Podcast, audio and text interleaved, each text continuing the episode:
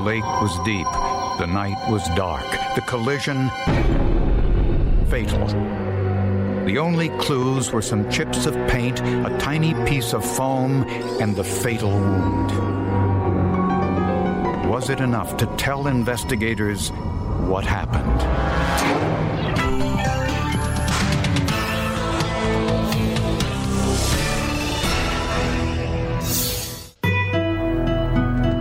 According to Native American legend, the Great Spirit scratched his hand across the land, and in doing so created the Finger Lakes of upstate New York.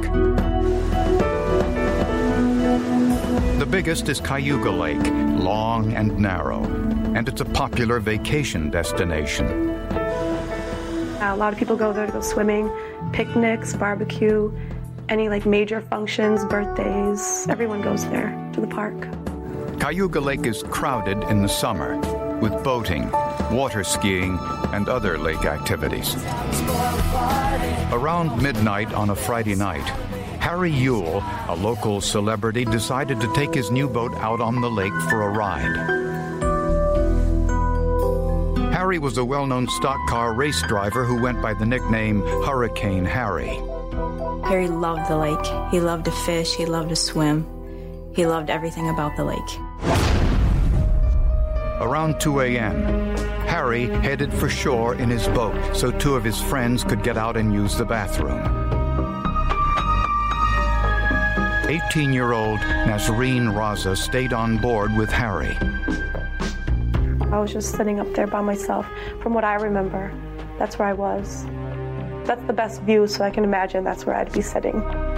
Since it was a nice night and the lake was calm, Harry didn't tie his boat to the dock. So it drifted while he waited for his friends to return. Then they heard a loud noise. Harry stood up, and there was a crash. There's blood everywhere. I felt like a big monster or something came out of the water and bit my arm off. Harry Yule was pronounced dead at the scene. He was just 27 years old. He died instantly. He was probably standing up to, to try to figure out what was coming, and then just got just got hit in the dark by this massive object. Harry's passenger, Nasreen Raza, was rushed to the hospital after losing an enormous amount of blood. Her arm was just about torn off. Her arm was shredded. The doctors had to do just about everything they could to try and save her arm from being completely amputated. No one claimed responsibility for the crash. Investigators were certain it was a boat and began the enormous task of searching for it among the 1,200 boats on the lake. They did flyovers, they uh, rode up and down the lake in the uh, patrol boats looking for signs. There's so many points of entrance at Cayuga Lake that it was uncertain where the other boater might have entered or left from, and it was really a guessing game at that point. To eliminate the guesswork, police brought in a vessel accident reconstructionist to investigate the crash. There's no question that a terrible tragedy had occurred on the lake that night. There's no question that the person who committed it had left the area and had no intention of turning himself in. But finding evidence wouldn't be easy. The lake was one of the deepest in the country, and the currents were unpredictable. Everything is continuously moving. If there's any debris in the water, it moves, it drifts away.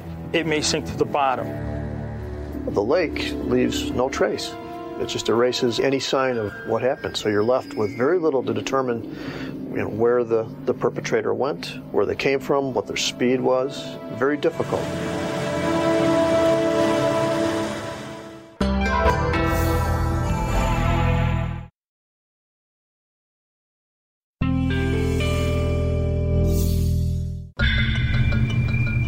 The investigation of the boating accident that killed Harry Yule and severely injured Nasreen Raza took a number of unusual twists and turns. When I first got there and looking at this boat, I was at, at awestruck of what I was seeing. It looked like something had plowed right through the center of the boat. It was like a big V shaped hole right where the bow was supposed to be, like something had driven right through it. The victim's boat held some important clues. There was evidence that the boat's lights were off when the crash occurred. There was no bow lights activated, the switch was not activated.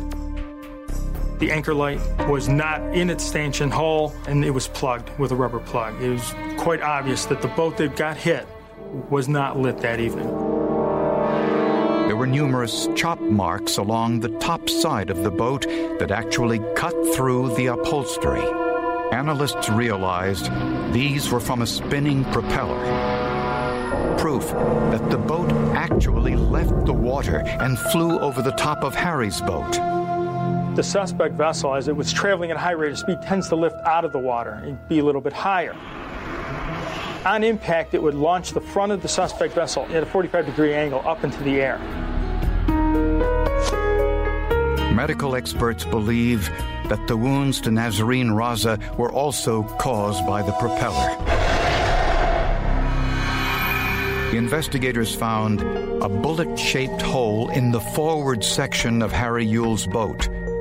This was created by the engine of the other boat. The bullet that punched through the hull of the boat indicated to us that it was an inboard outboard motor. Also, that the boat was traveling at a high rate of speed for it to be able to punch its way through the fiberglass and continue on through and over the top of the other boat. Other information about the perpetrator's boat came from an unlikely source Harry Yule's autopsy. The medical examiner found chips of white paint in Harry's wounds. Which just gives you a picture of how fast and how intense this crash must have been to leave such evidence in the wounds. Investigators were also intrigued by another finding. There were no marine organisms in Harry's wounds. This was very revealing. We were able to determine that that vessel had either a very clean boat or, more likely, that it was based on a trailer. When a boat goes on a trailer, a lot of times it's either easy to clean and people clean them off, or all the organisms dry up and they wash off. Investigators now knew they were looking for a damaged white boat with a V shaped hull and an inboard outboard engine.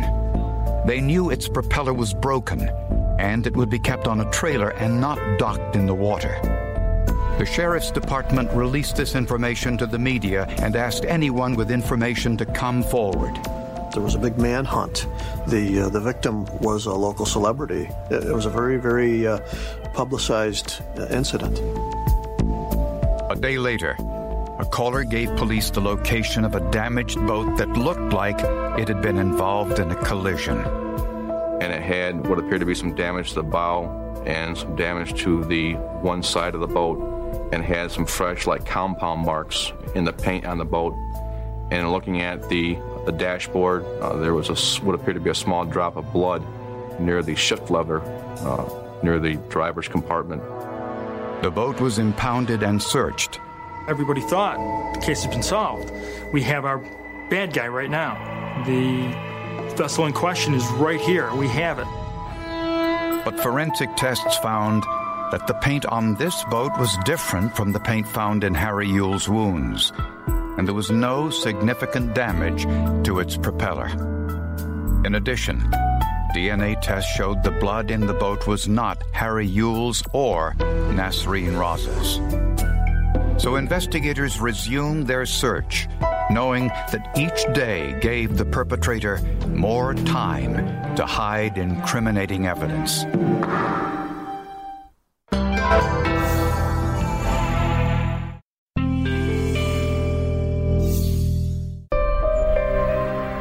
Harry Yule, the victim of one of the worst boat crashes in the history of the Finger Lakes, was laid to rest.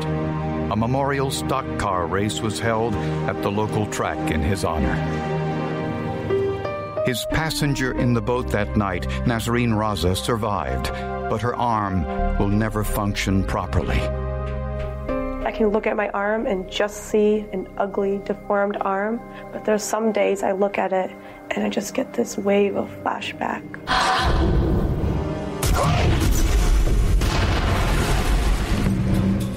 oh my God, someone died. It could have been me. It just feels so close to death. It's creepy. Police appeal to the public through newspapers, radio, and television, asking anyone with information about this crash to come forward. Finally, four days after the accident, a man called the sheriff's department with a possible lead. I told him, I says, I think uh, I was a passenger on a boat that hit the other boat. John Ottenshot, a construction worker, said he was riding in a boat on Cayuga Lake and he said the boat hit something, although he didn't know what it was. It's just, it was so dark, overcast. We couldn't, we couldn't see anything in the lake. And I knew we didn't hit a log. I don't think it would take us out of the water as far as it did. So we were all the way out of water. So we, we did know we hit something big. Ottenshot claimed they circled back to see what they hit, but didn't see anything. So they drove their boat to the launch, removed it from the water, and drove home. He identified the driver of the boat as his co-worker, Floyd Wright. He said he wanted Wright to go to the police with him, but Wright refused. And he says, Well, I, I don't want to lose my job. I'm going to lose my job. I'm going to lose my house. I says, Well, this guy lost his life. He says, This is wrong. When police questioned Floyd Wright, he too said he didn't know what they hit. It was a head-on collision. There was no stones. We don't know because we didn't see it. I know because I've seen the boats. Well, I, You know, I'm, I'm, saying I was there. Yeah, I I'm, didn't I'm we not didn't- asking. I'm telling you. We heard a, a thud, and we turned around and we looked, and we didn't see nothing, and we didn't hear nothing, and uh, so we figured we better get out of the water. You know, people were because we didn't know what damage we had. So we got. I of the find it very difficult to believe that Wright could not hear the screams of the female passenger in Mr. Eagle's boat. We have witnesses on shore, you know, several hundred feet away, who could hear her screams for help. Wright admitted that he was drinking that day, but insisted he wasn't intoxicated. I was just driving. I had probably about five or six beers for the whole day. Because when I went on water, matter of fact, I had Pepsi most of the time. So. With a warrant, police searched Wright's property and found the boat in his barn. You could see, readily see, that repairs had been made to the boat. The bondo and the material on the boat was not flush with the original fiberglass, uh, and it had been spray painted. Uh, areas had been spray painted white. If there had been blood or any other evidence on the boat's hull, it had already been removed and repainted. The propeller had also been removed, but was still in the barn, broken beyond repair. That uh, propeller, uh, all three tines of it showed extensive damage, denting, and tearing of the metal. There was no blood or human tissue on the propeller, nor did investigators expect to find any since the water would have washed it away. But amazingly, the propeller had a tiny crack, and inside was a minute piece of what looked like foam. It was nothing short of a miracle that the tiny piece of foam had stuck in the prop when you consider the dynamic forces going on. Trace evidence expert Ron Stanbro analyzed the material under a microscope.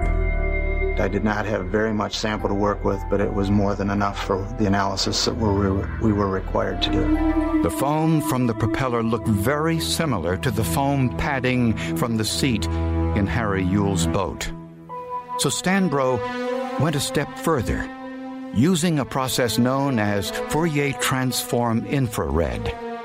It's shining a- infrared light through that substance, and the molecules within that substance are stretching and vibrating, uh, and then we're measuring the absorbance of that infrared light in that sample.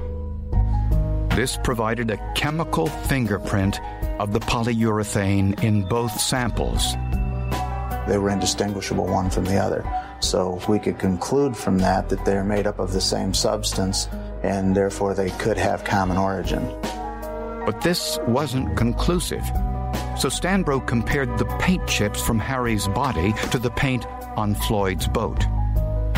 They were heated to 800 degrees centigrade and vaporized so that their chemical components could be measured by a gas chromatograph mass spectrometer.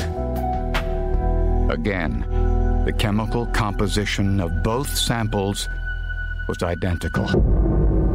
Prosecutors now had enough forensic evidence to link Floyd Wright's boat to the hit and run accident.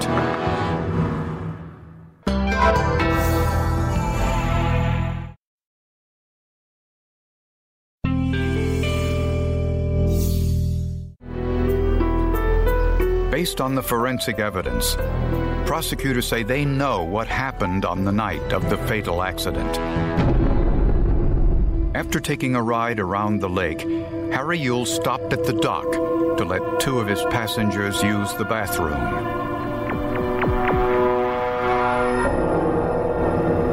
For reasons unknown, Harry didn't tie up his boat, so it drifted into the boating lane without its running lights on.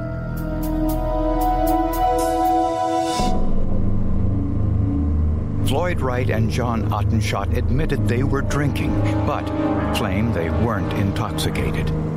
They said they didn't see Harry's boat because its lights weren't on.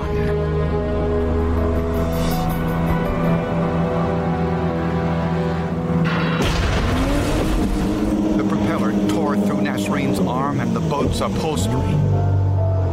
The hull struck Harry in the head, killing him instantly and leaving paint chips on his body.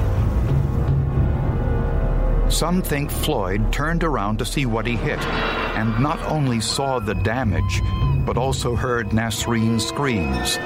Floyd Wright and John Ottenshot deny this. Wright took his boat out of the water and stored it in his barn so he could begin to make repairs.